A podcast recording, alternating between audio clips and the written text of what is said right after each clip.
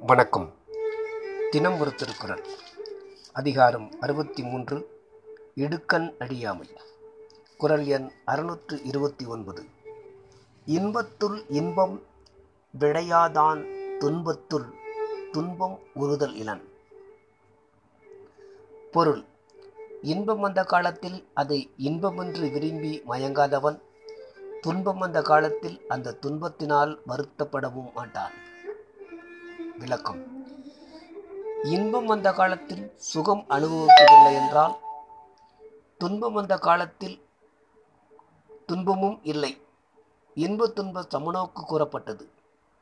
மனத்தில் உண்மை அறிந்தவனுக்கு இன்பமும் துன்பமும் சமமாக நினைக்கப்படுகின்றன. நன்றி.